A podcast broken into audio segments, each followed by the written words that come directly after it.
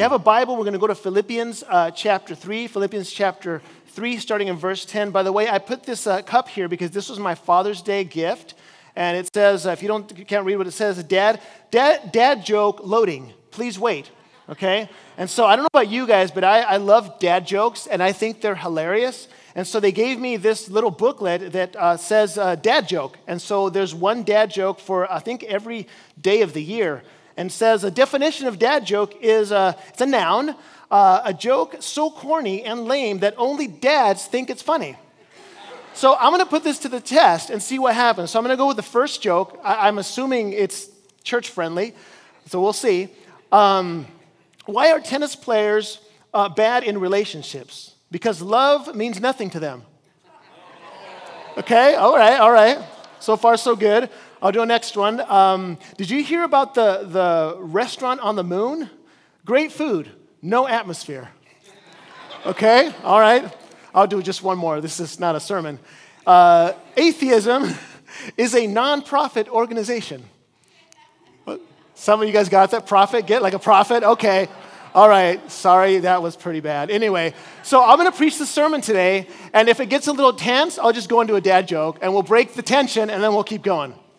Anyway, that was the nice gift from my, from my kids. So if you have your Bibles, let's go to Philippians uh, chapter 3, and we're going to read verse uh, 10 through 16. It says this It says, I want to know Christ. Yes, to know the power of his resurrection and participation in his sufferings, becoming like him in his death and so somehow attaining to the resurrection from the dead. Not that I have already obtained this or have already arrived at my goal, but I press on to take hold of that for which Christ took hold of me. He says, Brothers and sisters, I, I do not consider myself yet to have taken hold of it, but one thing I do, forgetting what is behind and straining toward uh, what is ahead, I press on toward the goal to win the prize for which God has called me heavenward in Christ Jesus.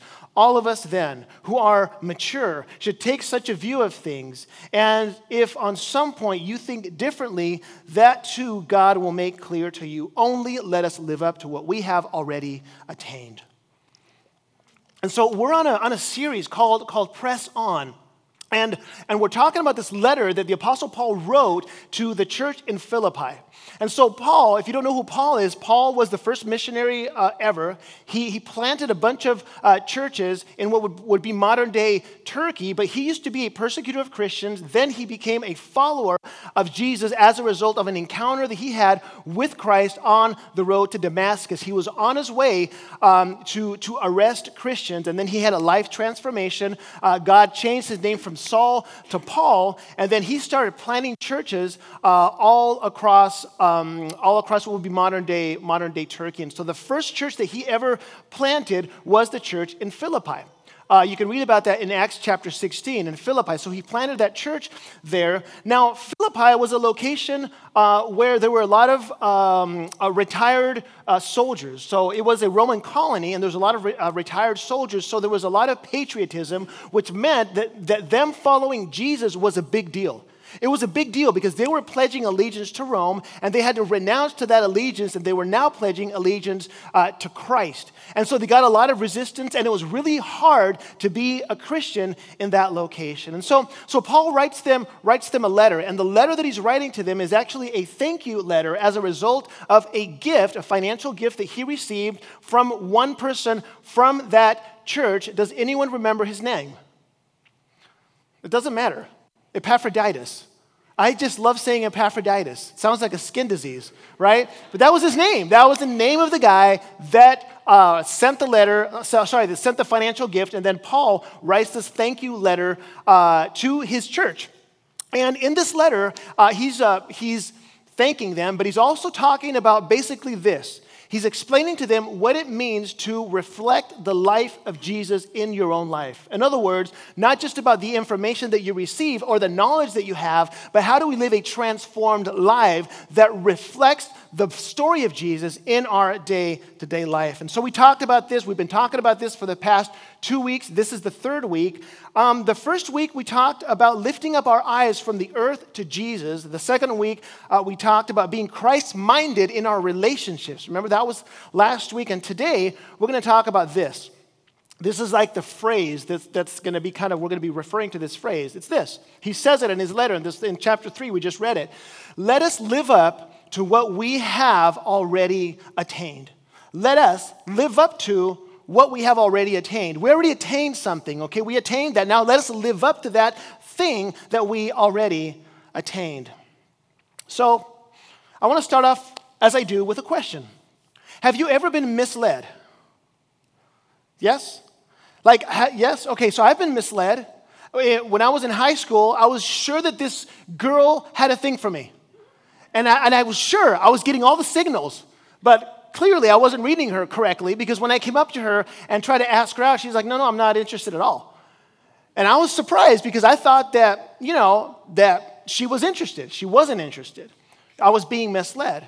Now, this misleading wasn't intentional, and I get it, but sometimes it can be more intentional in life. For example, when somebody's trying to get you into a, some sort of a pyramid scheme, right?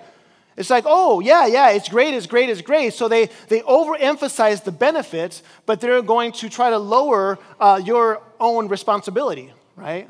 Happens with uh, timeshares too you know? So for some people timeshares are great. For other people it's like oh they just tell you everything that's going to be great about it and then you realize that as a result of them overemphasizing the benefits and not talking about your responsibility you walk away because all they want to do is get you to sign the thing get your credit card information get you to say yes and then after you've said yes you walk away and then you start realizing all the responsibilities that that decision uh, means to you so why do I why do I bring that up?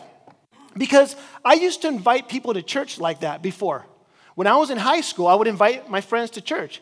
And I'm like, "Hey, come to church. It's great. Just some guys, we're going to hang out. I, would, I wouldn't actually even say church. I would just say, hey, Sunday morning, some guys, we're going to hang out, and there's a band, you know, we'll, we'll just have some fun, you know, it'll be great. And then they would show up, and they're like, dude, you brought me to church. like, why did you bring me to church? You know, so for most guys, they were annoyed it didn't work. For two guys, it actually did. But the reason I share that is because for us, sometimes, even in this church, we, we can make things very easy. And, and I get that. We can make things very easy. We can say salvation is free, come to Jesus. You don't have to do anything. We're a church of wide open doors. Just come in. Jesus paid for it all. It's free, it's easy. Good, good to go, right? And that's it. And we'll, we'll end it with that. Now, I just want to emphasize all of those things are true. Salvation is about Jesus and his work on the cross. Like Jesus did the whole work. We had zero participation in that. We put our faith in what Christ already did for us. Um, so, all of that aspect is true. That's all the benefit that we receive as a result of what Christ did. So, that's all the benefit. But the question today is like, okay, but what is our responsibility in all of this? Like, what is, what is your part? And when I talk about your part, I'm not talking about your part in your own salvation. No, that, sorry, you have no participation in that, and neither do I. But then why does Paul say, let us live up to what we have already attained? Why does Paul say, I press on to take hold of that for which Christ took hold of me? See, I grew up believing that what this meant was that I have to live a good enough life in order to attain my own salvation. I thought it was press on meant try harder to be saved. That's not what Paul is saying here. Here's what he's saying there's something that you have already attained that was given to you. That is salvation. This is yours, 100% from Jesus for you. That part is great. I like that part. We all love that part.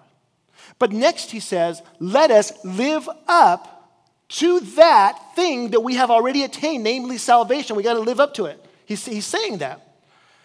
You see, the point here is we are not just called to hold on to our salvation until Jesus comes and rescues us from this dark world. Like, oh, I'm saved. I'm just hold on to it, and then we'll just wait it out until I can finally leave this place. No. I'll say it like this Your salvation is completely dependent on Jesus. But you and I are called to live our lives as if our salvation depended 100% on us. That's what Paul is saying. And that's what this series is all about. Now that you have been saved, basically, now, now that you have received this salvation, there is a calling upon our lives. I press on, Paul says, to take hold of that for which Christ Jesus took hold of me, to live up to what we have already attained. What does this mean? Well, Paul is describing basically this what the life of a Christian should look like after you've been saved, which is essentially means this. I want to I wanna summarize it like this. What it means is, what it means is we want to we want to have a transition between one thing to another. We want to transition from, from Jesus being our Savior to Jesus being our Lord. And so I grew up believing that these two concepts were interchangeable. Like I would go to these, I remember these campaigns. I grew up as a missionary in Chile, and so we would do these, these campaigns and these tent campaigns, and we would have this moment where we ask people to ask people to come forward. Come forward and make Jesus your Lord and Savior. We've heard that before. Like, hey, have you made Jesus your, your Lord and Savior? Almost like these two concepts mean the same thing, like they're synonyms or they're interchangeable. But I want to explain today that they are not the same thing, and we shouldn't confuse the two. You see, I said it already. Salvation and a Savior is about receiving this free gift. You are only the recipient. And it's easy to stop there. Like, oh, I'm saved, so we stop there, and you just hold on to your salvation. And my, my fear is that some of us, maybe many of us, we've stopped there.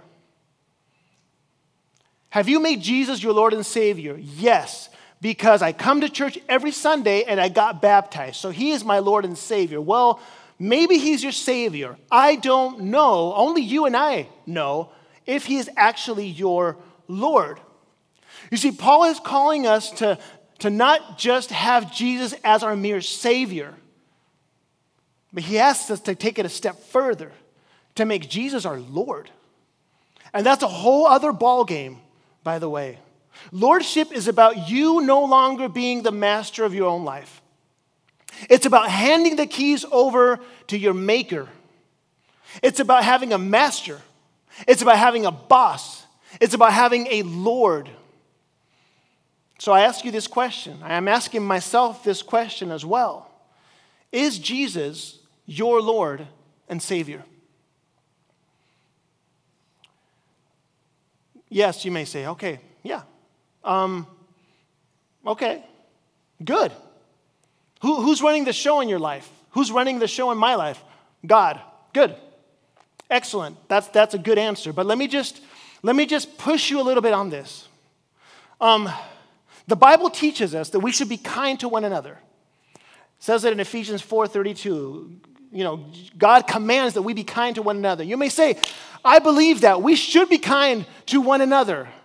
But, but the question of whether Jesus is your Savior or your Lord is not answered in the moment that you say, Yes, I believe this. It's in the moment when you ha- are having a moment where you're so angry you have to bite your tongue and you're like, Oh, I'm just going to let him have it. And then you have these two voices Am I going to do what I feel like doing or am I going to listen to what God is calling me to do at this moment because I have a Lord and I'm not going to do what I feel, I'm going to do what, what God commands. So, the answer to the question on whether Jesus is your Savior or He's your Lord happens in the moment when you make those decisions. Let's talk about finances. The Bible teaches in Malachi chapter 3 that, that 10% of our income is God's. And that if we don't give Him 10%, that we are robbing God. You may say, Pastor, I, I, I believe that. Good. Excellent. I'm glad that you believe that. But the answer to the question on whether Jesus is merely your Savior or He's actually your Lord is answered not by what you say, but in the moment that you receive your paycheck, what you do next with that will, will give you the answer on whether or not Jesus is merely your Savior or He's actually your Lord. State gossip, for example. You guys need me to break this? Another dad joke, real quick? Okay, see what we got here. Okay, what did, this is funny. What did the drummer call his twin daughters? Anna 1 and Anna 2. That's a good one. Okay. You guys good? Okay, so let's take gossip for example. Okay, so Ephesians chapter 4 says that gossip is a sin. And you may say, Yes, I believe gossip is a sin. Yes, I believe this, that this is a sin. I should not gossip. But the answer to the question on whether Jesus is your Savior or your Lord happens in the moment when you hear that, oh man, that is a juicy one. I, I feel like I just have to share this. There's that moment when you have to make that decision. Are you going to do what you feel? Or are you going to realize that you have a Lord and He is telling you to act in a certain way? You see, the transition between Jesus being your, your Savior, your mere Savior, or, or your Lord is probably the most important decision of your life today. Um, that's the invitation that, that Paul is making to his church. And it's my invitation to you today as well. And you may say, well, why bother? Like, why should I even bother? Why not just hold on to my salvation and keep living the way that I am living? Why, why do more? Like, I'm tired. Why do, do more? Why not just be content with Jesus being my Savior? Why go overboard uh, with having Him be also my Lord? Pastor Josh, what is it in, what's in it for me? Well, Paul answers this question in his letter to the Ephesians. In Ephesians 2.10, he says this. He says, For we are God's handiwork. That's us, we, the, the, the, people of God, are God's handiwork created in Christ to do good works. This is our calling. You see, lordship is not a question of salvation. This is very important. It's a question of purpose. If Jesus isn't your Lord, then you have no purpose. I have no purpose. You can hold on to your salvation while living your own way but you will miss your God given purpose. I know for some of you guys today here, life seems very heavy right now. Heavy. Like there's this weight. You can almost feel it physically. It's like, man, I just, I don't know. Maybe the reason is because you have not allowed for Jesus to be your Lord. You know, there's this counterintuitive thing that happens when you decide to make Jesus your Lord, mainly obedience, which is really what it is. You obey God. There's a counterintuitive thing that happens. You see, the assumption is that when you make Jesus your Lord, that's now like, oh man, now I got this other thing. Mm-mm, that's not what happens. Your life becomes lighter. Your life becomes lighter because you're no longer assuming for yourself a, respons- a responsibility that you cannot bear. You've handed it over to God. That's why Matthew 11 says this 28 through 30 says come to me jesus says come to me all you who are weary and burdened and i will give you rest take my yoke upon you and learn from me for i am gentle and humble in heart and you will find rest for your soul for my yoke is easy and my burden is light have you ever walked into the grocery store and grab a cart that has a mind of its own like you're like, man, I want to go this way, and it keeps going that way. It's like, and you keep like I keep fighting. Like, like, there's a time when I just kept fighting it. I'm like, no, no, no, it'll be fine. Just keep pushing it. Kept adding things to the cart. The more things that I would add to the cart, the the more awkward it was. And so I kept pushing things, and I'm trying to make a decision. Like, is it worth going back and getting another cart, or should I just keep adding things here? I'm like, I don't know. I don't. I think I can make it. Like, I'll just keep doing it, and it, was, it became unbearable. So I had to make a choice. So I went back, I changed all of the things that I had in the cart, put it in a, in a, in a better cart, and then, you know, it started going, it started going well. The reason I share that is because I think life is like that as well. You see, we want to do it on our own. We're like, man, but life feels awkward. When you're trying to do it on your own, you know, life becomes awkward because we weren't created to live this way. And some of you guys are at a decision point right now. Am I going to try to keep pushing this life this way, or am I going to hand it all over to God? Now, make no mistake, in the same way that you change the stuff from one cart to another, it's not that all your problems go away, it's just that now it just it feels different. You see, it is a burden, but it's light burden. It's meant for you. You can do this with God with you. And so here's the challenge for you today. Transition from making Jesus your Savior to making Jesus your Lord. That's it. And I'm going to end with this.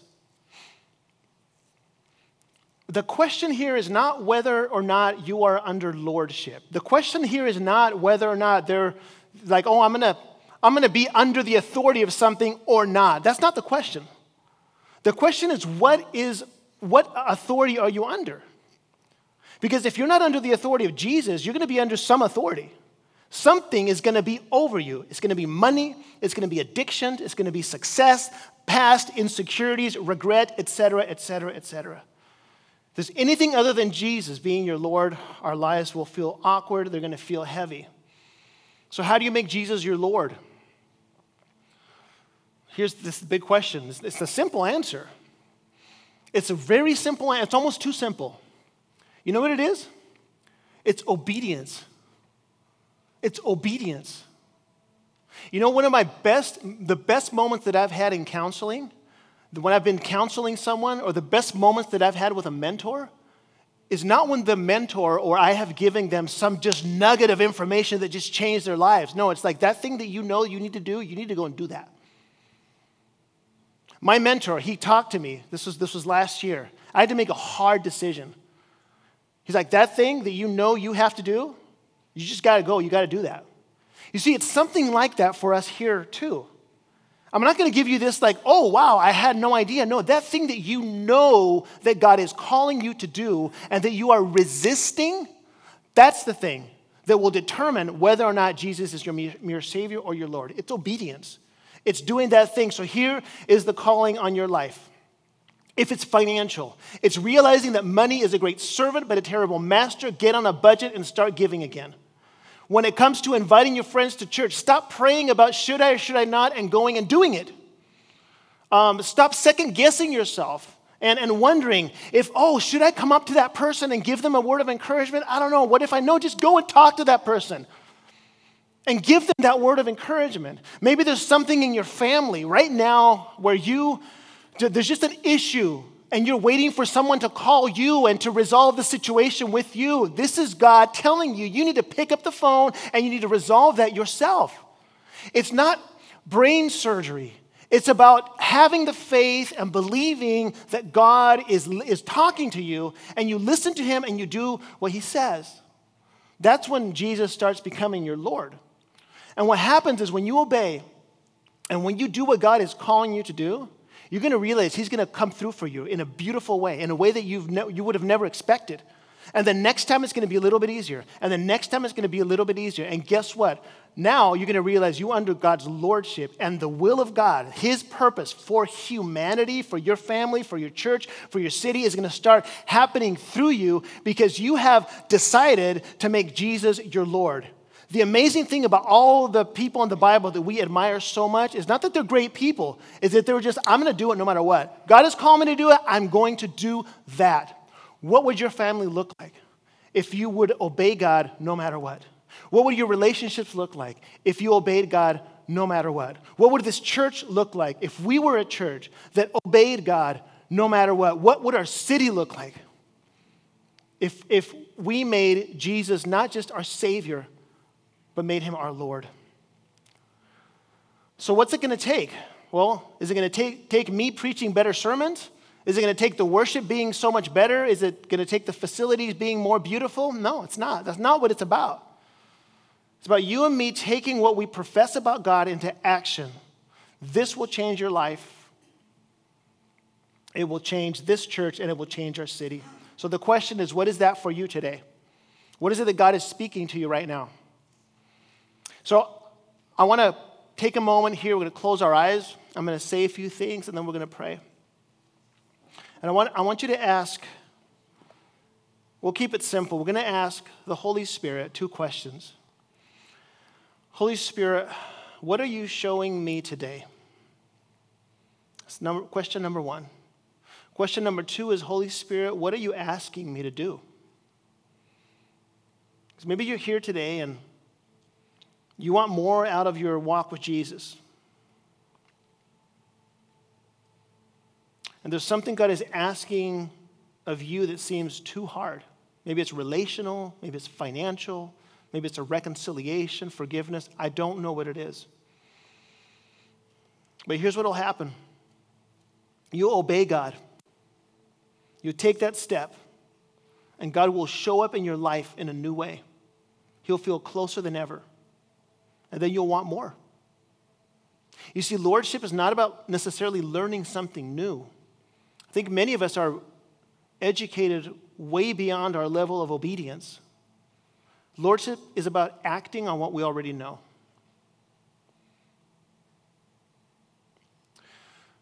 So if you're here today and you'd like for me to just pray for you, just raise your hand real quick. If you're having a hard time with this, amen, amen, amen. Just raise your hand. Thank you. Amen, amen, amen, amen. Lord God, for those who raise their hands, Lord God, I want to pray for them. That you will give them the strength, the courage, the conviction to act on what you've asked them to do. So we pray these things, God. We want to be a church that has you as Lord because we trust you and we know you want the best for us. So we pray these things, God. Also for those who are here who didn't raise their hands, that's fine. And just pray for them as well, Lord. I think we all have something um, and that you'll encourage us to take the next step. So we love you and we thank you. In Jesus' name we pray. And all God's people said, Amen. Amen. Amen.